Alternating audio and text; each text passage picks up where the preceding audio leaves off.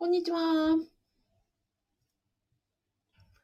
こんにちは。公務員が職場で言えない話を聞く人は、ビコカズミと申します。え現在、ラジオと YouTube で同時ライブ配信をしております。よろしくお願いします。今日はですね、あ、今日から、あの、お正月モード終わりまして、えーお昼ですね、お昼休み、えー月曜から土曜までは12時40分から、えー日曜日だけは、えー夜21時から、あの、ライブをしていきたいと思います。よろしくお願いします。お昼休みやるのはですね、あの、疲れたお昼休みにちょっとリフレッシュしていただきたいという思いと、日曜はですね、夜にしていますのは、えっ、と、明日から仕事に行きたくないというですね、月曜前夜に、あのーちょっとね、あのーなんだ、リラックスの時間にしていただきたいという思いから配信をしております。よろしくお願いします。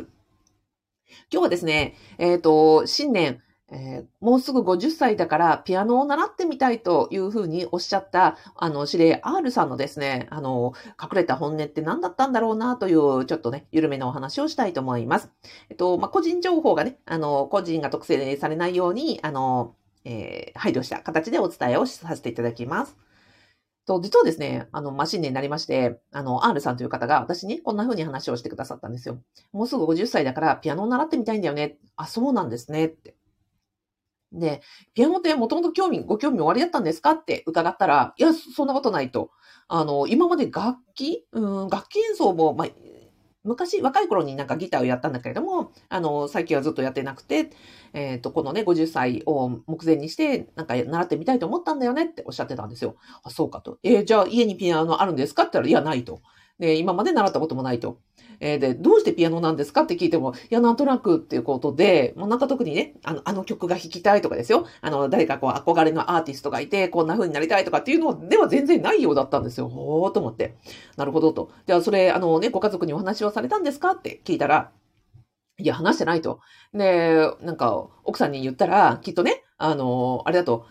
あの、子供のね、習い事ですらね、あの、お金大変なのに、あなたもね、習い事なんて何やってんの？っていうふうに言われるか、うちにピアノなんてないじゃないの？とかって、あのね、騒音が、あの、周りのお家にうるさいじゃないの？とか言われたりとか、まあ、よくてですよ。習うんだったら自分のお小遣いからね、あの、出しなさいと言われるのか、まあ、もしくはね、そんな習い事に行くぐらいの、なんか、あのピアノする時間あったら家のこと手伝ってよとかって言われるか、まあ、どちらにしても、あんまり、いい反応が返ってこなさそうなので言ってないっていう話だったんですけど、まあ確かにと。私が奥様だったらね、奥様のあの立場を考えて、まあ私だったらきっと同じようなことを言うだろうなと思って ですね、ちょっと空笑をしたところでした。でもそんな R さんが、まあどうしてね、ピアノなんだろうと思って、まあ、まあお話はそこで終わったんですけども、どうしてなんだろうというふうに思ってね、私、まあその本音、R さんが思ってらっしゃることを、まあなんかこう想像してみたんですよ。ね、そしたら、まあ、三つのね、あのーことがちょっと想像されまして、アルさんってこんな風に考えてらっしゃるのかなと思ったんですね。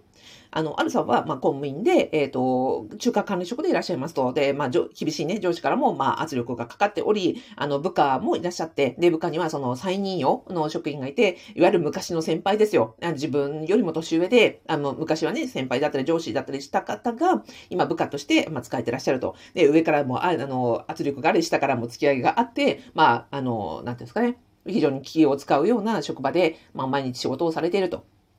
ね、感染症対応等々で、まあ、あの、お休みの日といえでもですよ、あの、電話がかかってきたりとか、まあ、出勤をしたりしなくちゃいけないというような状況でもあると。まあ、そんな、あの、状況で、で、ピアノは習いたいということは、まあ、アルさん、まあ、きっとお疲れなんだろうなと。ピアノというのは、そのピアノをやりたいわけじゃなくて、まずは、そのってなんか、一人で、なんかピアノに向かっているような静かな時間、あの仕事のことも忘れ、なんかお家のことも忘れ、なんかピアノを弾くような、なんか芸術に触れるような、ちょっと静かな時間をね、持ちたいっていう、その、う時間、そうですね、静かな時間が持ちたいっていうぐらいの、なんかお疲れなのかなと一つ思いました。で、二つ目は、その、あれですね。えっ、と、お金の余裕？なんか自分の好きなことを習い事をするときにも、そうやってなんかこう、お小遣いとか、なんか収入がとか、教育費がとかっていうことじゃなくて、なんか自分の好きなことになんか、そんなね、多額な何千万円とか何百万円とかっていうお金じゃないじゃないですか。えー無駄遣いでもないことを、なんか自分でね、自由にお金の余裕が欲しいということなのかなっていうふうにも思いました。で、三つ目は自分の成長ですよ。何か習い事をするっていう時に何を求めてるかっていうと、その自分が、なんか、うんと、一曲、なんか弾けるような、知らない曲を弾けるようになったとか、なんか昨日ね、難しかったやつが今日練習したらできるようになったとか、なんか毎週レッスンに行ったら先生からね、褒められて上手になりましたねと言われるようになったとか、なんかこう、年を取れば取るほど自分の成長ってなかなか感じにくいじゃないですか。で、それを習い事をするということは、そのピアノが全然ね、あの、ゼロからスタートしたとしても、ゼロからスタートしたことほど、やっぱり、うんと、上達って目に見えるわけなので、ああ、そういう自分が成長しているっていうこと、なんか上達したっていうことが目に見えるようなことをされたいのかな、なんて想像しました。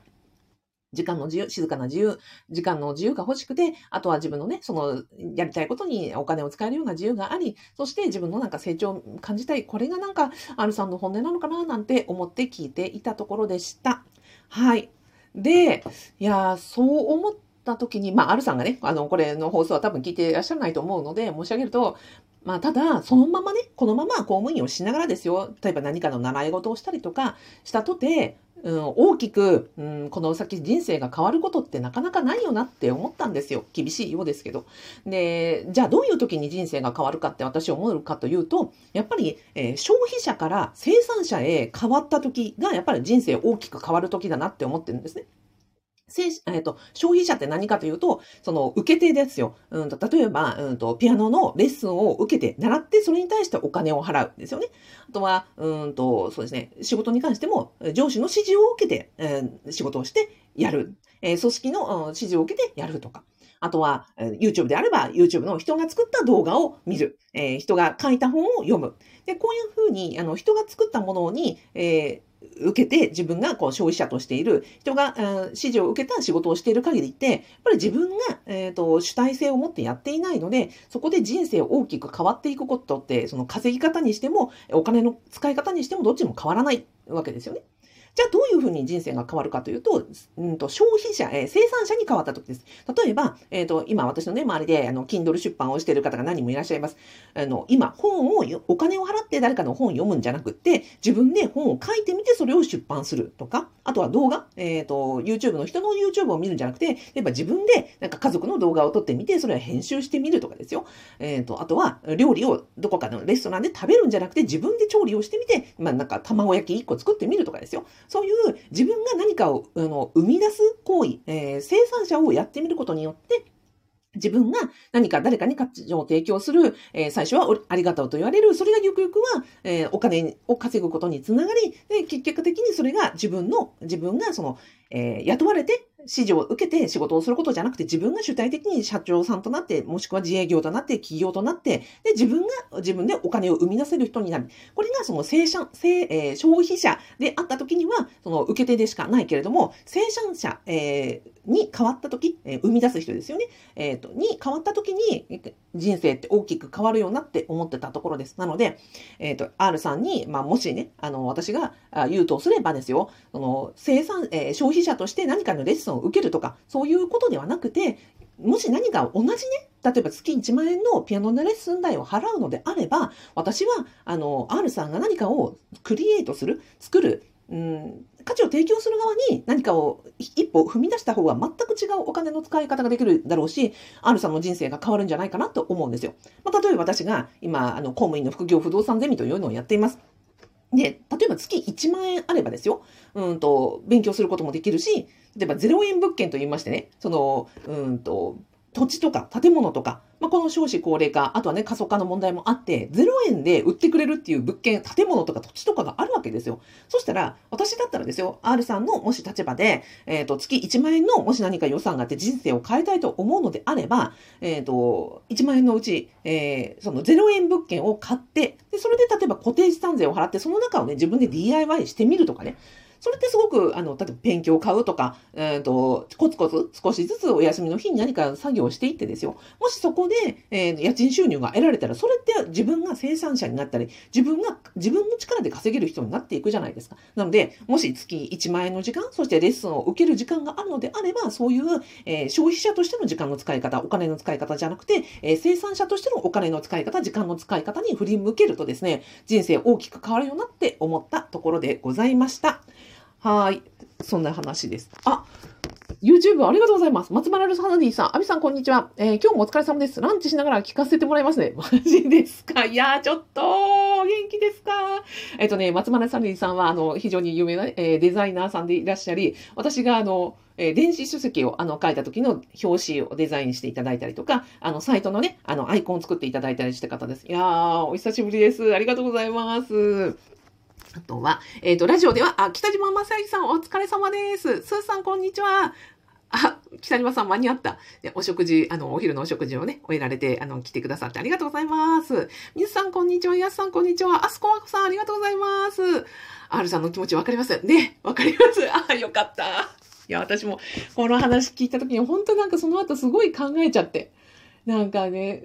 まあ、R さん男性なので、まあ、うんと、なんだろうな。すべてがね、わかるとは思いません。私の単に、あの、想像ですけれども、でもやっぱり年を取っていって人生、50歳となったら、ほら、人生100年時代のちょうど折り返し地点じゃないですか。人生の50歳までが午前中だとしたらね、50歳がちょうどお昼、正午ですよ。で、そこから人生の午後に入っていくときに、いや、やっぱりね、体力とか、あの、気力とか、うん、今後のそのね、職業人生とか考えたときに、まあ、欲しいもの、うん、時間とお金の自由と自己成長かな、なんて思って想像像していたところでした。ね。あ、えー、松丸サリーさん、消費者、消費者から生産者へ、それは大きく変わりますよね。そうですよね。生産者の方が、えっ、ー、と、なんだろう、この漢字が読めない、えー、き、えっ、ー、と、き、これ読み、読み方なんていうの？あの、よかったらあの、簡単な日本語でお願いします。私漢字読めなかった。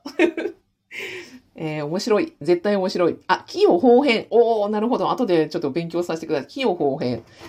あって。えっ、ー、と、多分、えー、漢字から言うと、えー、名誉毀損の木、えー、褒められる。誉れですね。褒め、褒れ、褒められる。音、貶としめられる。あだから何かクリエ、まさにね、クリエイターでいらっしゃるので、えっ、ー、と、自分の作ったものが、うんと褒められたりあ、違うと言われたり、ダメ出しを食らったりする方が手応えがあるという意味で合ってるかな。ということですよね。うんうん。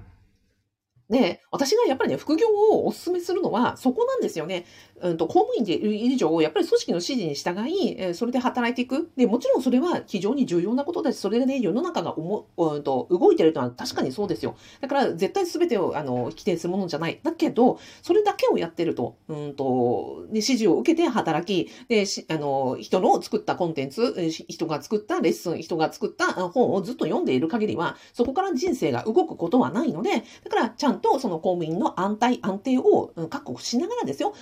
あの時間外に、えー、自分、合法に認められている不動産、副業をやることによって、自分の人生をそこから切り開いていく。ね、二層構えだったら、あの、いいじゃないですか。えー攻めと守りとどっちでもあるってことですよ。え、公務員人生で守りをしっかり固めながらですよ。で、空いた時間に、あの、攻めの、あの、ね、副業をしていくって、ものすごいバランスがいいし、トータルの人生で言っても、どっちの両面も、どっちの、あの、いい面もプラスできるので、私はね、もう本当に、あの、おすすめしかないのでございます。はい。というわけで、えー、今日は、あの、R さんのね、ピアノを習いたい50歳を目前に、えっ、ー、と、時間とお金と、そして自己成長感を感じたいのではないかなというお話をさせていただきました。で、同じお時間を使う、お金を使うのであれば、えっ、ー、と、自分のね、あの、成長も感じられる、自分が価値を提供して、ありがとうと言ってもらえるような活動に、えー、時間とお金を使うことによって、より人生が豊かになりなりますよということで、私、あの、やっております、あゆこかずみの副業不動産ゼミの、えご案内をさせてください。え動画の概要欄と、そしてラジオの説明欄に、え公務員が在職中にできる合法な副業で、え不動産をあのベストプラクティスとしてお勧めをしております。えご興味いただきましたら、えー、の無料動画セミナーつけておりますので、ぜひご覧になってみてください。はい。では、いやー、サリーさんありがとうございました。